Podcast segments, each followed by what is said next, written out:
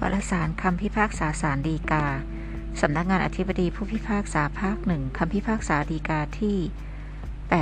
8418/63 ประมวลกฎหมายแพ่งและพาณิชย์มาตรา 681/1 บัญญัติว่าข้อตกลงใดที่กำหนดให้ผู้ค้ำประกันต้องรับผิดอย่างเดียวกับลูกหนี้ร่วมหรือในฐานะลูกหนี้ร่วมข้อตกลงนั้นเป็นโมฆะมีเจตนาเพื่อคุ้มครองสิทธิ์และให้ความเป็นธรรมแก่ผู้ค้ำประกันซึ่งมิใช่ลูกหนี้ชั้นต้นแต่เป็นเพียงบุคคลภายนอกที่ยอมผูกพันตนต่อเจ้าหนี้ในการที่จะชำระหนี้แทนลูกหนี้เท่านั้นสัญญาระหว่างโจทก์กับจำเลยที่สองที่แสดงเจตนาต่อกันเป็นสัญญายินยอมร่วมรับผิดอย่างลูกหนี้ร่วมกับจำเลยที่หนึ่งนั้นแม้ชื่อและลักษณะของสัญญาจะไม่ใช่สัญญาค้ำประกันแต่ในการตีความการแสดงเจตนาให้เพ่งเล็งถึงเจตนาอันแท้จริงยิ่งกว่าถ้อยคำสำนวนหรือตัวอักษร เมื่อจำเลยที่สองทำสัญญาตกลงยินยอมร่วมรับผิดอย่างลูกหนี้ร่วมกับจำเลยที่หนึ่งโดยเนื้อหาของสัญญามิได้ระบุให้จำเลยที่สองมีสถานะเป็นผู้เช่าซื้ออย่างเดียวกับจำเลยที่หนึ่งสัญญาดังกล่าวคงมีเพียงข้อกำหนดหน้าที่ของจำเลยที่สองที่ต้องร่วมรับผิดชำระหนี้กับจำเลยที่หนึ่งจนสิ้นเชิงจำเลยที่สองไม่ได้รับสิทธิประโยชน์ใดๆอย่างผู้เช่าซื้อด้วยสัญญาระหว่างโจทก์กับจำเลยที่สองที่ทำขึ้นในลักษณะนี้จึงเพ่งเล็งให้เห็นเจตนาและวัตถุประสงค์ของโจทก์ผู้ประกอบธุรกิจได้ว่าโจทก์ต้องการให้จำเลยที่สองเข้ามาผูกนิติสัมพันธ์กับตนเพื่อเป็นประกันร่วมรับผิดในกรณีจำเลยที่หนึ่งผู้เช่าซื้อเพิกเฉยไม่ชำระหนี้อันเป็นสัญญาที่ก่อประโยชน์แก่โจทก์ไม่แตกต่างจากที่บุคคลภายนอกทำสัญญาค้ำประกันยอมรับผิดอย่างลูกหนี้ร่วมต่อเจ้าหนี้เพื่อชำระหนี้เมื่อลูกหนี้ผิดนัดตามกฎหมายค้ำประกันก่อนการแก้ไขเพิ่มเติมประมวลกฎหมายแพ่งและพาณิชย์มาตรา 181/1 นอกจากนี้หากพิเคราะห์ถึงปกติประเพณีในการทำสัญญาเช่าซื้อที่ถือปฏิบัติกันมาไม่ปรากฏว่าโจทก์หรือผู้ให้เช่าซื้อโดยทั่วไปมีวิธีการทำสัญญาโดยให้ผู้เช่าซื้อทำสัญญาเช่าซื้อฉบับหนึ่งแล้วให้บุคคลอื่นเข้าทำสัญญาค้ำประกันยินยอมร่วมรับผิดชำระหนี้กับผู้เช่าซื้อเป็นอีกฉบับหนึ่งหรือมีการทำสัญญาโดยให้ผู้เช่าซื้อทำสัญญาเช่าซื้อแล้วให้บุคคลอื่นเข้าทำสัญญายินยอมร่วมรับผิดชำระหนี้อย่างลูกหนี้ร่วมกับผู้เช่าซื้ออีกฉบับหนึ่งดังเช่นคดีนี้จึงนับว่ามีข้อสงสัยเกี่ยวกับสัญญาว่าสัญญาตกลงยินยอมร่วมรับผิดอย่างลูกหนี้ร่วมระหว่างโจทก์กับจำเลยที่สองเป็นสัญญาที่คู่สัญญากระทำเพื่อ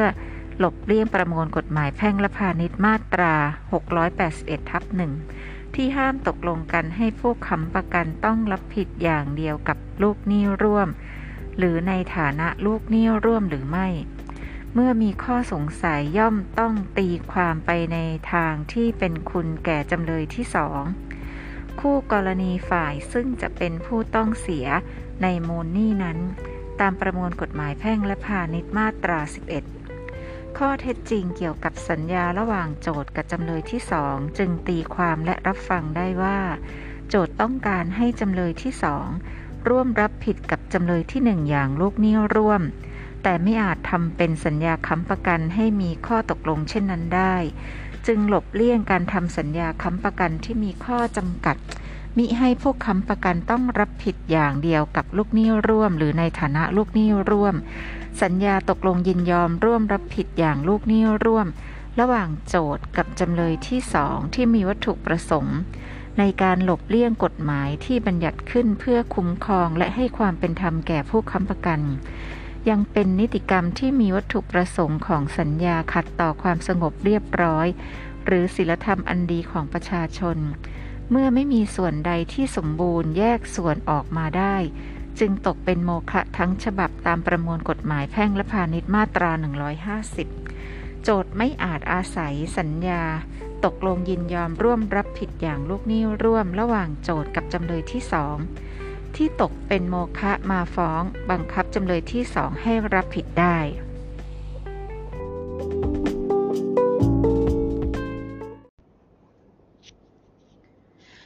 นางแก้วกู้เงินนายธนาคมจำนวน 500,000 บาทเมื่อปีพ.ศ. 2539 โดยยอมเสียดอกเบี้ยในอัตราร้อยละ 15 ต่อปีมีนายเพชรเป็นผู้ค้ำประกันซึ่งระบุในสัญญาค้ำประกันว่ายอมรับผิดอย่างลูกหนี้ร่วมในวงเงินต้นและดอกเบี้ยรวม 500,000 บาทและมีนางมณีนำที่ดินแปลงหนึ่งของตนมาจำนองเป็นประกันหนี้ทั้งหมดของนางแก้วโดยมีข้อกำหนดในสัญญาจำนองว่าถ้าในการบังคับจำนองตามสัญญานี้ได้เงินจำนวนสุทธิไม่พอจำนวนเงินที่ค้างชำระขาดจำนวนอยู่เท่าใดผู้จำนองยอมรับผิดใช้เงินส่วนที่ขาดจำนวนนั้นให้แก่ผู้รับจำนองจนครบจำนวนด้วยต่อมานางแก้วผิดนัดไม่ชำระหนี้และไม่มีทรัพย์สินใดที่จะนำมาชำระหนี้แก่นายธนาคมได้นายธนาคมจึงทวงถามให้นายเพชรในฐานะที่เป็นผู้ค้ำประกันซึ่งยอมรับผิดอย่างลูกหนี้ร่วมกันกับนางแก้วชำระต้นเงินและดอกเบี้ยก่อนการทวงถามซึ่งนายธนาคมขอคิดดอกเบี้ยเพียง5ปีรวมทั้งสิ้นเป็นเงิน 875,000 บาทแต่นายเพชรขอชำระหนี้ให้เพียง 500,000 บาทนายธนาคมไม่ยอมรับชำระหนี้จากนายเพชรและบอกกล่าวบังคับจำนองที่ดินของนางมณีให้วินิจฉัยว่านายเพชรและนางมณีจะต้องรับผิดต่อนายธนาคมหรือไม่เพียงใดกรณีที่นายเพชรทงคำตอบการที่นายเพชรทำสัญญาค้ำประกันโดยยอมรับผิดจำกัดวงเงินสำหรับต้นเงินและดอกเบี้ยรวม 500,000 บาทแม้นายเพชรตกลงยอมรับผิดอย่างลูกหนี้ร่วมตามประมวลกฎหมายแพ่งและพาณิชย์มาตรา691แต่ก็มีความหมายเพียงว่านายเพชรซึ่งเป็นผู้ค้ำประกันยอมรับผิดร่วมกับนางแก้วในอันที่จะต้องชำระหนี้ตามสัญญาภายในวงเงินที่จำกัดจำนวนไว้กล่าวคือในต้นเงินพร้อมดอกเบี้ยรวมเป็นเงิน 500,000 บาทเท่านั้นมิได้หมายความว่าจะต้องรับผิดในจำนวนหนี้เท่ากับนางแก้วผู้เป็นลูกหนี้ชั้นต้นแต่อย่างใดดังนั้นเมื่อหนี้ถึงกำหนดนายเพชรขอชำระหนี้แก่นายธนาคมโดยชอบแล้วตามมาตรา701วรรคหนึ่งแต่นายธนาคมไม่ยอมรับชำระหนี้จากนายเพชรโดยจะให้นายเพชรชำระหนี้ในยอดหนี้ที่เกินกว่าความรับผิดของนายเพชรย่อมทำให้นายเพชรซึ่งเป็นผู้ค้ำประกันหลุดพ้นจากความรับผิดในการชำระหนี้รายนี้ตามมาตรา701วรรค2เทียบคำพิพากษาฎีกาที่ 382/2537 ส่วนการที่นางมณีทำสัญญาจำนองเป็นประกันหนี้ทั้งหมดของนางแก้วโดยมีข้อกำหนดในสัญญาจำนองว่าถ้าในการบังคับจำนองตามสัญญานี้ได้เงินไม่พอจำนวนเงินที่ค้างชำระขาดจำนวนอยู่เท่าใดผู้จำนองยอมรับผิดใช้เงินที่ขาดจำนวนนั้นให้แก่ผู้รับจำนองจนครบจำนวนข้อตกลงนี้แม้จะแตกต่างกับประมวลกฎหมายแพ่งและพาณิชย์มาตรา733ก็ไม่เป็นโมฆะเพราะบทบัญญัติดังกล่าวไม่ใช่กฎหมายอันเกี่ยวกับความสงบเรียบร้อยหรือศีลธรรมอันดีของประชาชนนางมณีผู้จำนองอาจตกลงกับผู้รับจำนองเป็นประการอื่นได้เทียบคำพิพากษาฎีกาที่ 1507/2538 และที่ 168/2518 นางมณีจึงต้องรับผิดเต็มจำนวนหนี้ทั้งหมดของนางแก้วโดยในการบังคับจำนองขายทอดตลาดที่ดินตามสัญญาจำนองถ้าได้เงินไม่พอจำนวนหนี้ทั้งหมดของนางแก้วขาดจำนวนอยู่เท่าใดนายธนาคมย่อมบังคับชำระหนี้จากทรัพย์สินอื่นของนางมณีได้จนครบจำนวนหนี้ทั้งหมดของนางแก้วด้วยกฎหมายที่เกี่ยวข้องประมวลกฎหมายแพ่งและพาณิชย์มาตรา691ถ้าผู้ค้ำประกันต้องรับผิดร่วมกำกับลูกหนี้ท่านว่าผู้ค้ำประกันย่อมไม่มีสิทธิ์ดังกล่าวไว้ในมาตรา688มาตรา689และมาตรา690มาตรา688เมื่อเจ้าหนี้ทวงให้ผู้ค้ำประกันชำระหนี้ผู้ค้ำประกันจะขอให้เรียกลูกหนี้ชำระก่อนก็ได้เว้นแต่ลูกหนี้จะถูกศาลพิพากษาให้เป็นคนล้มละลายเสียแล้วหรือไม่ปรากฏว่าลูกหนี้ไปอยู่แห่งใดในพระราชอาณาเขต มาตรา689ถึงแม้จะได้เรียกให้ลูกหนี้ชำระหนี้ดังกล่าวมาในมาตราก่อนนั้นแล้วก็ตามถ้าผู้ค้ำประกันพิสูจน์ได้ว่าลูกหนี้นั้นมีทางที่จะชำระหนี้ได้และการที่จะบังคับให้ลูกหนี้ชำระหนี้นั้นจะไม่เป็นการยากไซร้ท่านว่าเจ้าหนี้จะต้องบังคับการชำระหนี้รายนั้นเอาจากทรัพย์สินของลูกหนี้ก่อนมาตรา690ถ้าเจ้าหนี้มีทรัพย์ของลูกหนี้ยึดไว้เป็นประกันไซร้เมื่อผู้ค้ำประกันร้องขอท่านว่าเจ้าหนี้จะต้องให้ชำระหนี้เอาจากทรัพย์สินซึ่งเป็นประกันนั้นก่อนมาตรา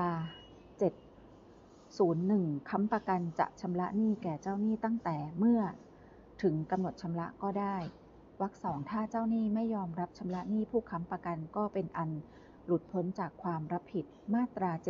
733ถ้าเอาทรัพย์จำนองหลุดและราคาทรัพย์สินนั้นมีประมาณต่ำกว่าจำนวนเงินที่ค้างชำระกันอยู่ก็ดีหรือถ้าเอาทรัพย์สินซึ่งจำนองออกขายทอดตลาดใช้หนี้ได้เงินจำนวนสุทธิน้อยกว่าจำนวนเงินที่ค้างชำระกันอยู่นั้นก็ดีเงินยังขาดจำนวนอยู่เท่าใดลูกหนี้ไม่ต้องรับผิดในเงินนั้น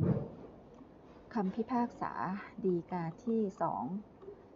2382/คำพิพากษาศาลฎีกาที่ 382/2537 สำนักงานพีสิริทนายความสิทธิเกลียง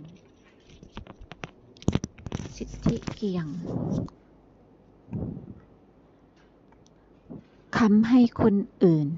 แล้วเขาชิ่งเจ้าหนี้มาทวงแล้วทำไงดีจะว่าไปแล้วผู้ค้ำประกันก็ยังเหลือสิทธิ์ที่จะต่อสู้เจ้าหนี้อยู่วันนี้เรามาว่ากันด้วยเรื่องสิทธิเกลียงสิทธินี้เกิดขึ้นก่อนการชำระหนี้โดยหนี้นั้นถึงกำหนดที่จะต้องชำระแล้วและตัวลูกหนี้ไม่ยอมจ่ายเงินทีนี้ล่ะตัวผู้เป็นเจ้าหนี้ก็จะลันหน้าเดินเข้ามาหาเราเพื่อจะบังคับเราชำระหนี้นั้นแทนสิทธิเกลียงแรกตามประมวลกฎหมายแพ่งและพาณิชย์มาตรา688ว่าด้วยหากเจ้าหนี้มาบังคับให้ผู้ค้ำชำระหนี้ถ้าลูกหนี้ยังไม่ได้ถูกฟ้องล้มละลายหรือหนีไปต่างประเทศผู้ค้ำขอให้ไปบังคับชำระเงินเอาจากลูกหนี้ก่อนได้สิทธิเกลียงที่2ตามประมวลกฎหมายแพ่งและพาณิชย์มาตรา689แม้ว่าจะได้กระทำตามสิทธิแรกแล้วถ้าผู้ค้ำประกันพิสูจน์ได้ว่าลูกหนี้มีหนทางชำระหนี้ได้แม้ว่าทางใดซึ่งจะทำได้โดยไม่เป็นการยากกฎหมายกำหนดให้เจ้าหนี้ต้องไปบังคับชำระหนี้จากทรัพย์ของลูกหนี้ก่อนสิทธิเกลียงที่3หากตัวเจ้าหนี้มีทรัพย์ของลูกหนี้ยึดถือไว้เป็นประกันถ้าผู้ค้ำขอให้บังคับชำระหนี้จากทรัพย์ที่ได้ยึดไว้นั้นตัวเจ้าหนี้ก็ต้องบังคับชำระหนี้จากทรัพย์นั้นเสียก่อนตามประมวลกฎหมายแพ่งและพาณิชย์มาตรา690หมายเหตุจะเห็นได้ว่ากฎหมายก็ได้มีการคุ้มครองตัวผู้ค้ำประกันอยู่แต่ผู้ค้ำประกันนั้นจะต้องไม่กระทำการอย่างใดๆที่จะทำให้ตนเองเข้าไปเป็นผู้รับผิดในชั้นเดียวกันกับลูกหนี้ร่วม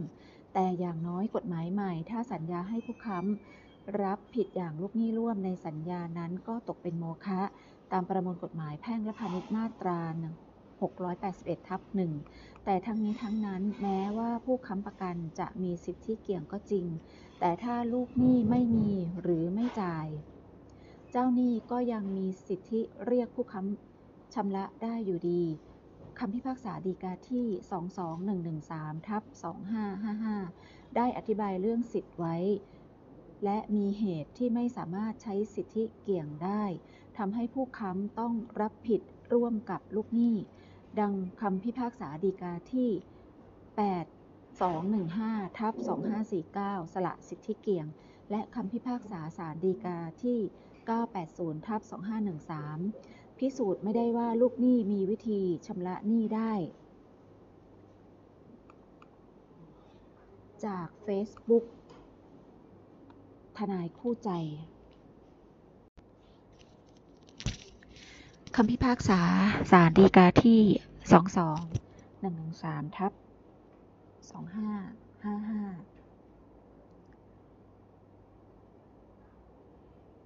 สำนักงานตำรวจแห่งชาติโจทก์พันตำรวจโทเริงศักดิ์ศรีเจริญกับพวกจำเลยประมวลกฎหมายแพ่งและพาณิชย์มาตรา688 689 691 690 691ผู้ค้ำประกันคือ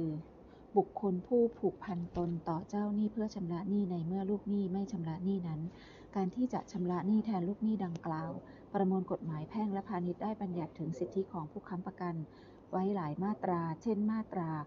688ผู้ค้ำประกันมีสิทธิ์ที่จะให้เจ้าหนี้เรียกให้ลูกหนี้ชำระหนี้ก่อนมาตรา689ผู้ค้ำประกันมีสิทธิ์ให้เจ้าหนี้บังคับชำระหนี้จากทรัพย์สินของลูกหนี้ก่อน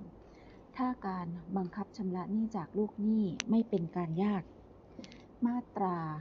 690ถ้าเจ้าหนี้มีทรัพย์ของลูกหนี้ยึดถือไว้เป็นประกันผู้ค้ำประกันมีสิทธิ์ร้องขอให้เจ้าหนี้ต้องให้ชำระหนี้จากทรัพย์ซึ่งเป็นประกันนั้นก่อนนอกจากนี้มาตรา691ยังได้บัญญัติว่าถ้าผู้ค้ำประกันต้องรับผิดร่วมกันกับลูกหนี้ท่านว่าผู้ค้ำประกันย่อมไม่มีสิทธิ์ดังกล่าวไว้ในมาตรา688 689 690แสดงให้เห็นว่าถ้าผู้ค้ำประกันทำสัญญาว่ายอมรับผิดอย่างลูกหนี้ร่วมหรือยอมรับผิดร่วมกันกับลูกหนี้ผู้ค้ำประกันจะไม่มีสิทธิตามมาตรา688 689 690ถ้าไม่ได้ระบุว่ายอมรับผิดดังกล่าวไว้ในสัญญาผู้ค้ำประกันจะเป็นผู้ต้องรับผิดร่วมกันกับลูกหนี้เมื่อทำสัญญายกเว้นสิทธิตามมาตรา688 689และ690ทั้ง3มาตราคดีนี้จำเลยที่2ไม่ได้ทำสัญญาค้ำประกันว่ายอมรับผิดอย่างลูกหนี้ร่วมหรือยอมรับผิดร่วมกันกับลูกหนี้คงมีแต่เพียงสัญญาข้อ2และข้อ5ที่ตกลงยกเว้นสิทธิ์ตามมาตรา688และไม่อาจตีความว่าเป็นข้อตกลงยกเว้นสิทธิ์ตามมาตรา689และ690ด้วย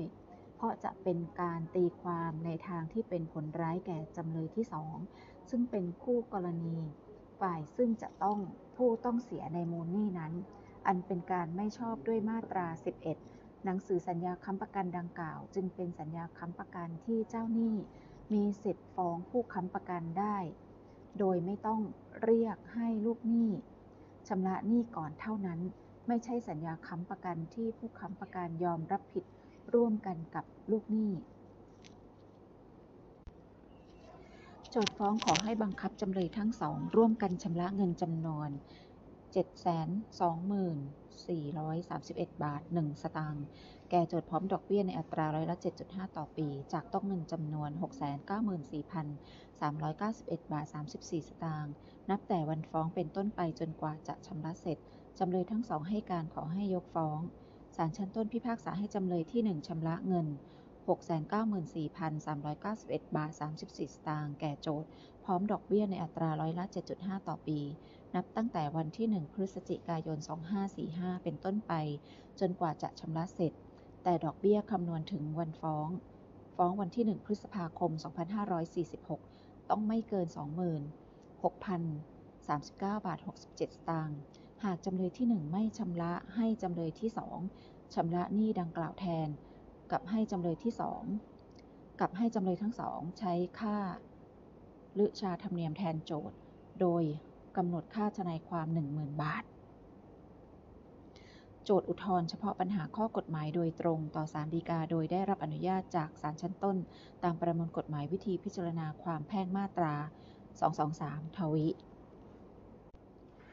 ศาลฎีกาวินิจฉัยว่าข้อเท็จจริงรับฟังได้ว่าเมื่อวันที่18เมษายน2543จำเลยที่1ออกจากราชการและยื่นเรื่องขอรับเงินบำเหน็จ 78,890 บาทซึ่งเมื่อหักภาษีแล้วจำเลยที่1ได้รับเงิน 694,391 บาท 34 สตางค์โดยทำสัญญากับโจทก์ว่าถ้าปรากฏในภายหลังว่าจำเลยที่1รับเงินบำเหน็จไปโดยไม่มีสิทธิ์จำเลยที่1ยินยอมคืนเงินภายใน30วันนับแต่วันที่ได้รับแจ้งจากทางราชการในวันเดียวกันนี้จำเลยที่2ได้ทำสัญญาค้ำประกันการชำระหนี้ของจำเลยที่1เป็นเงินไม่เกิน 78,890 บาทโดยมีข้อสัญญาว่าจำเลยที่2ยินยอมชำระเงินตามจำนวนที่เรียกร้องทันที โดยโจทย์ไม่ต้องเรียกร้องให้จำเลยที่1ชำระก่อนและหากจำเลยที่1ตกเป็นบุคคลล้มละลายหรือตายหรือกลายเป็นบุคคลไร้ความสามารถหรือสาบสูญหรือไปเสียจากถิ่นที่อยู่โดยไม่แจ้งให้โจทย์ทราบหรือด้วยเหตุอื่นใดอันทำให้จำเลยที่1ไม่สามารถชำระหนี้ได้จำเลยที่2ยินยอมให้โจทย์เรียกร้องเงินทั้งหมดจากจำเลยที่1เรียกร้องเงินทั้งหมดที่จำเลยที่1ค้างชำระจากจำเลยที่2ได้ทันทีปรากฏตามหนังสือสัญญาค้ำประกันต่อมาโจทย์มีคำสั่งลงโทษไล่จำเลยที่1ออกจากราชการเป็นเหตุให้จำเลยที่1ไม่มีสิทธิ์รับบำเหน็จและต้องคืนเงินจำนวน 694,391 บาท 34 สตางค์แก่โจทย์ทวงถามให้จำเลยทั้งสองชำระหนี้แล้วแต่จำเลยทั้งสองเพิกเฉยไม่ชำระหนี้โจทย์อุทธรณ์ว่าจำเลยที่2ทำหนังสือสัญญาค้ำประกันโดยสัญญาข้อ2มีข้อตกลงว่าหากจำเลยที่1ผิดสัญญาข้อ1ข้อใดซึ่งโจทย์มีสิทธิเรียกร้องให้จำเลยที่1ชำระหนี้และค่าเสียหายจากหนี้ดังกล่าวจำเลยที่2ยินยอมชำระเงินตามจำนวนที่เรียกร้องทันที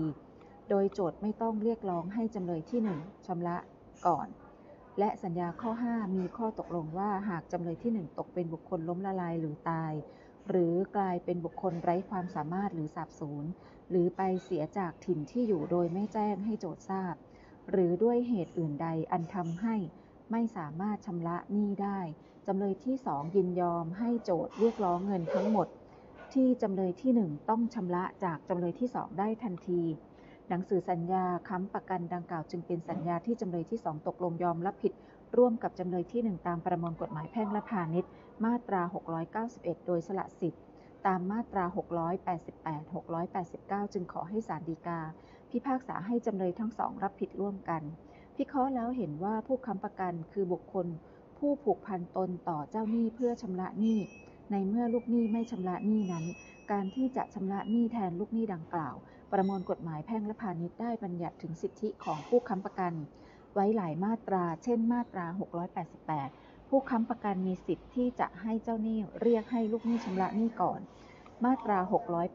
689ผู้ค้ำประกันมีสิทธิให้เจ้าหนี้บังคับชำระหนี้จากทรัพย์สินของลูกหนี้ก่อน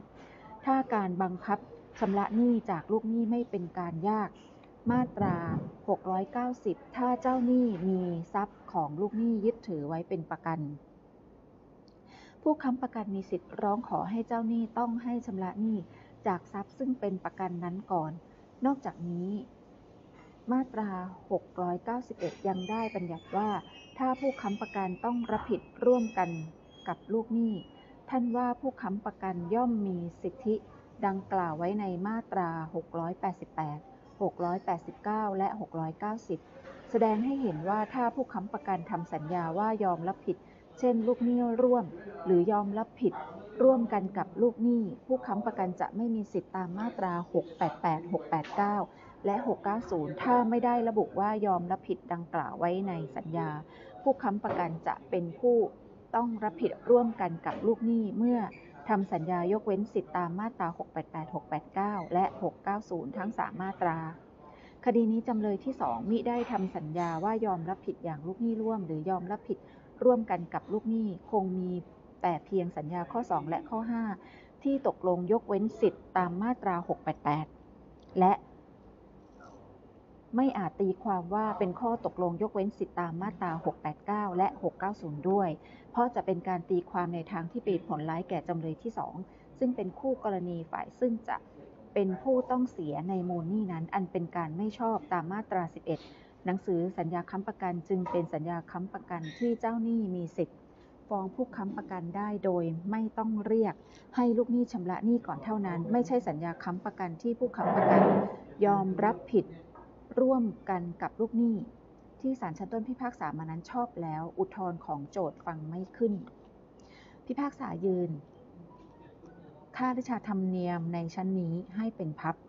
ปัญญาถนอมรอบสิริชัยวัฒนโยธินทวีปตันวัฒน์ตันสวัสดิ์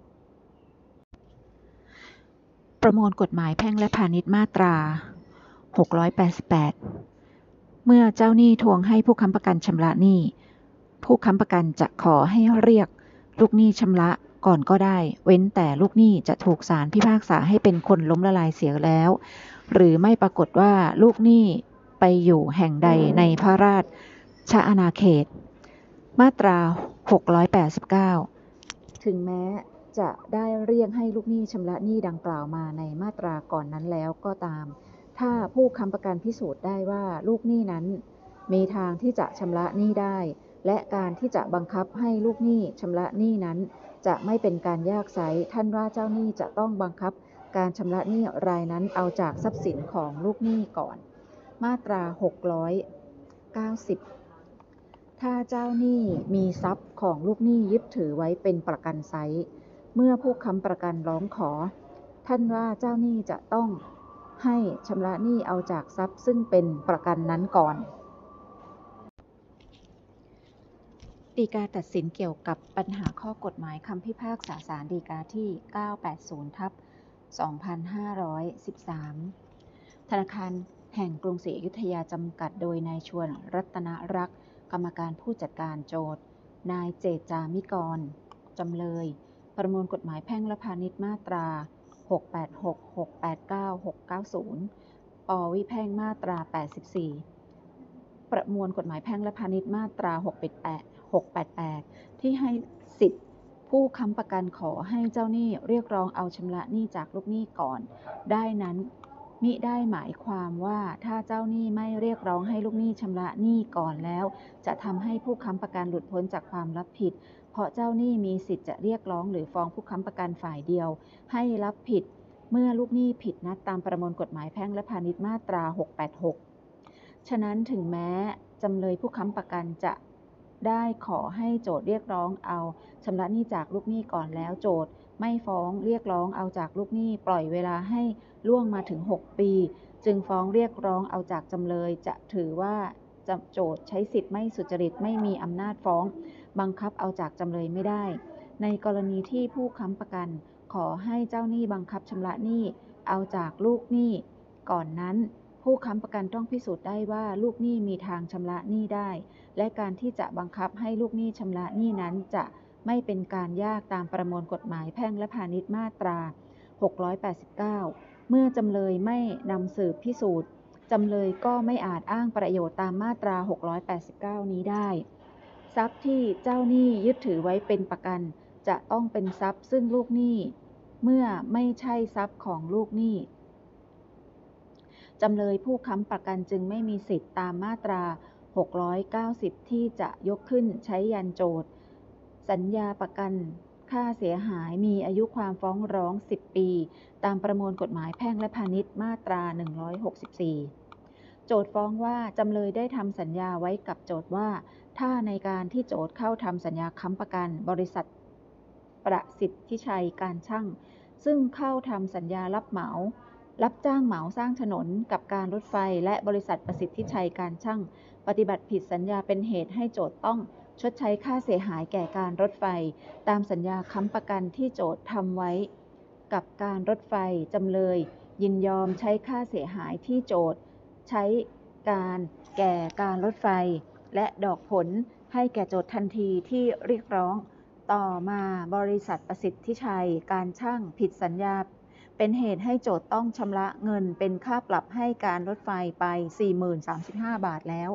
โจทก์ทวงถามให้บริษัทประสิทธิชัยการช่างใช้เงินแก่โจทก์บริษัทประสิทธิชัยการช่างใช้เงินให้โจทก์แล้ว 20,000 บาทยังค้างอีก 20,035 บาทโจทก์จึงแจ้งให้จำเลยใช้เงินจำนวนนี้และดอกเบี้ยให้โจทก์จำเลยเพิกเฉยจึงขอให้จำเลยใช้เงินและดอกเบี้ยถึงวันฟ้องเป็นเงิน 31,052 บาท 60 สตางค์แก่โจทก์พร้อมทั้งดอกเบี้ยจากวันฟ้องจนกว่าจะชำระเสร็จด้วยจำเลยให้การยกข้อต่อสู้ตามประมวลกฎหมายแพ่งและพาณิชย์มาตรา688 689 690และฟ้องของโจทก์ขาดอายุความฟ้องร้องจำเลยจึงหลุดพ้นจากความรับผิดโจทก์รับนำสืบก่อนถึงวันนัดสืบพยานคู่ความแถลงรับกันว่า 1จำเลยรับว่าโจทก์ได้จ่ายเงินค่าเสียหายให้แก่การรถไฟเป็นเงิน 40,035 บาทจริง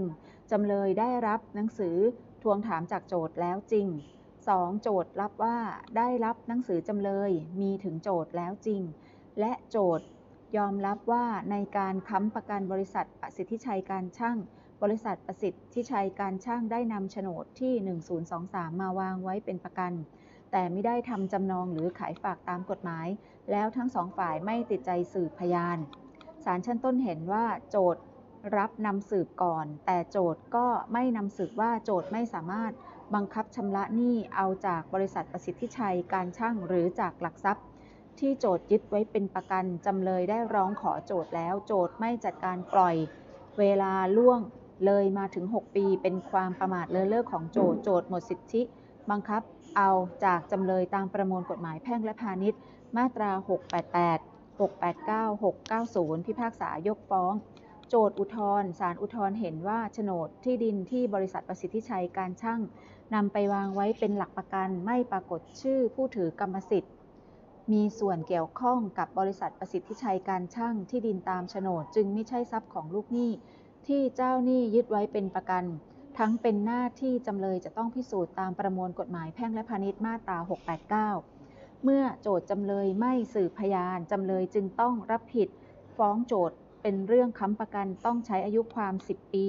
ตามประมวลกฎหมายแพ่งและพาณิชย์มาตรา164พิพากษากลับให้จำเลยใช้เงิน 20,035 บาทกับดอกเบี้ยจากวันฟ้องจนกว่าจะชำระเสร็จจำเลยฎีกามีประเด็นที่จะต้องวินิจฉัยชั้นฎีกาตามข้อต่อสู้ของจำเลยว่าจำเลยจะหลุดพ้นจากความรับผิดตามประมวลกฎหมายแพ่งและพาณิชย์มาตรา688 689 690หรือไม่คดีขาดอายุความหรือไม่กับเรื่องดอกเบี้ยกับการทวงถามศาลฎีกาวินิจฉัยว่าตามประมวลกฎหมายแพ่งและพาณิชย์มาตรา688ที่ให้สิทธิผู้ค้ำประกันขอให้เจ้าหนี้เรียกร้องเอาชำระหนี้จากลูกหนี้ก่อนก็ได้นั้นมิได้หมายความว่าถ้าเจ้าหนี้ไม่เรียกร้องให้ลูกหนี้ชำระหนี้ก่อนแล้วจะทำให้นายประกันหลุดพ้นจากความรับผิดเพราะเจ้าหนี้มีสิทธิ์เรียกร้องหรือฟ้องผู้ค้ำประกันฝ่ายเดียวให้รับผิดเมื่อลูกหนี้ผิดนัดตามมาตรา686ฉะนั้นการที่โจทก์ไม่ฟ้องร้องเอาจากลูกหนี้ก่อน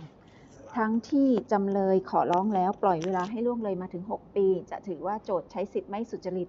และไม่มีอำนาจฟ้องบังคับเอาจากจำเลยไม่ได้ในกรณีที่ผู้ค้ำประกันขอให้เจ้าหนี้เอาชำระหนี้จากลูกหนี้ก่อนนั้นตามประมวลกฎหมายแพ่งและพาณิชย์มาตรา689ผู้ค้ำประกันต้องพิสูจน์ว่าลูกหนี้มีทางชำระหนี้ได้และการบังคับให้ลูกหนี้ชำระหนี้นั้นไม่เป็นการยากอีกด้วยเมื่อโจทก์ไม่ได้แถลงลับและจำเลยไม่นำสืบจำเลยจึงไม่อาจอ้างประโยชน์ตามมาตรา689นี้ได้ส่วนกรณีที่เจ้าหนี้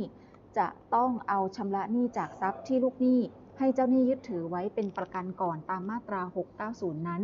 โจทก์ได้รับแต่โฉนดที่ดินของคนอื่นซึ่งไม่ใช่ทรัพย์ของลูกหนี้และเจ้าของโฉนดไม่ได้ทำจำนองหรือขายฝากเป็นประกันแก่โจทก์เพื่อประโยชน์ของลูกหนี้และจำเลยประการใดจำเลยจึงไม่มีสิทธิตามมาตรา690ที่จะยกขึ้นใช้ยันโจทก์ได้ข้อฎีกาคดีขาดอายุความเพราะสัญญาระหว่างบริษัทประสิทธิชัยการช่างกับการรถไฟเป็นสัญญาจ้างทำของซึ่งเมื่อขาดอายุความแล้วสัญญาระหว่างโจทก์กับจำเลยผู้ค้ำประกันย่อมขาดอายุความด้วยนั้นรับฟังไม่ได้เพราะจำเลยไม่ใช่ผู้ค้ำประกันบริษัทประสิทธิชัยการช่างต่อการรถไฟจำเลยทำสัญญาค้ำประกันค่าเสียหายต่อโจทก์โดยตรงซึ่งมีอายุความทั่วไป10 ปีตามประมวลกฎหมายแพ่งและพาณิชย์มาตรา164ข้อฎีกาที่ว่าโจทก์คิดดอกเบี้ยไม่ได้เพราะสัญญาท้ายฟ้องลงจำกัดจำนวนเงินแน่นอนข้อนี้ศาลอุทธรณ์ก็ไม่ได้พิพากษาให้จำเลยใช้เพียงแต่ให้จำเลยใช้ดอกเบี้ยนับแต่วันฟ้องเป็นต้นไปซึ่งจำเลยก็ไม่ได้โต้แย้งข้อนี้ไว้ข้อทวงถามเมื่อจำเลยรับว่าได้รับหนังสือทวงถามจากโจทก์แล้วจริงโจทก์จึงมีอำนาจฟ้องพิพากษายืน